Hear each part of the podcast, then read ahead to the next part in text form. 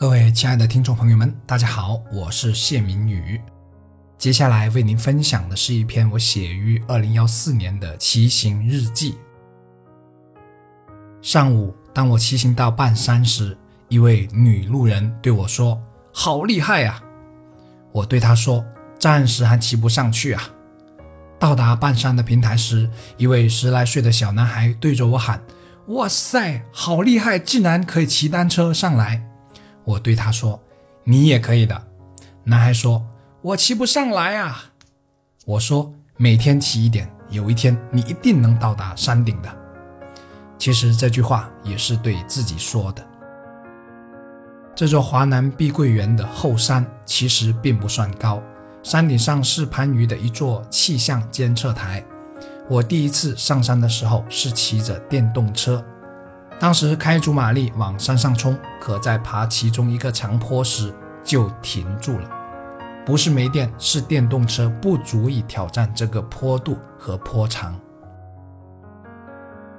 第二次上山时是和爱人一起，我们把电动车停在山脚下，然后试着慢跑上来。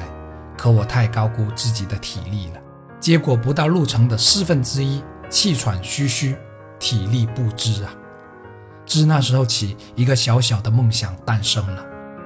有一天，我要骑行登上山顶。几天后，我第二次骑行上山，而这一次没有上次骑行那么惨了。上次骑到半山最长的一个坡时，因为体力不支，躺在地上几乎晕厥过去。这座山对于很多骑行者来说，算不上什么挑战。可对于我这个初级的业余骑行者来说，对于一个做了电商好几年的亚健康的人来说，这或许是开启我更多骑行之旅的训练场，更是目前最大的挑战。就在前一天，我告诉我爸，这几年我想锻炼好身子，希望有一天能从广州骑回河源。我爸说：“真是拿苦来受啊，回到家会被人笑话的。”我爸的这句话我是可以理解的，但我心里却和他有着完全相反的想法。如果有一天我真的全程骑行回到了河源，在很多能理解我的人的心目中，可能会是一件了不起的事情。至于拿苦来受这种说法，我认为体力上的能吃苦，一定程度上也反映了精神上的承受力。我要成为一个能抗压的人。人的一生中会有很多爱好，会有很多大大小小的梦想。如果我们的爱好对自己有益且不会影响他人，我们大可以狂热并坚持。梦想在现实的体现中，它是由一种种美好的想法组合而成的，而这些想法，一些人付诸了行动，慢慢的有一天将梦想变成了现实。回首时，会发现梦想的魅力是那么的令人骄傲和自豪。在我们做一项看似一般人无法取胜的新挑战的过程中，可能会收到路人的鼓舞，这些路人就是实现梦想的最好证明者。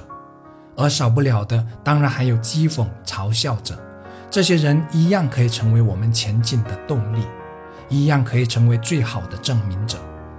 到达成的那一天，我们要感谢这些证明者。每天前进一小步，积少成多。只要我们方向对了，终有一天我们会到达顶峰的。而只是说说的那一部分人，永远只能在山脚下。我一定要挑战下这座山，无论它多么的困难，总有一天我会一路轻松到达山顶。那是那一天我暗暗定下的小小梦想。不久后，我如我所愿的轻松自在的骑行到达了山顶。接着，我骑行到了海边。那一次骑行往返有一百多公里。我还给爱人买了一辆单车，我带着他也跑过了一些地方。三年后的今天，骑行回河源的梦想，我仍然没有忘记。只是结合家庭的实际情况，作为一个两个孩子的父亲，还有比较担心我的父母，最终因妥协而放弃了。不过没关系，这个梦实现不了，换个梦就得了。人生里处处需要我们妥协，可人生依然不缺梦想，缺的是实现梦想的恒心和魄力。我是谢明宇，如果觉得节目有用，可分享给更多人，这也是对我最大的支持和鼓励，感谢感恩。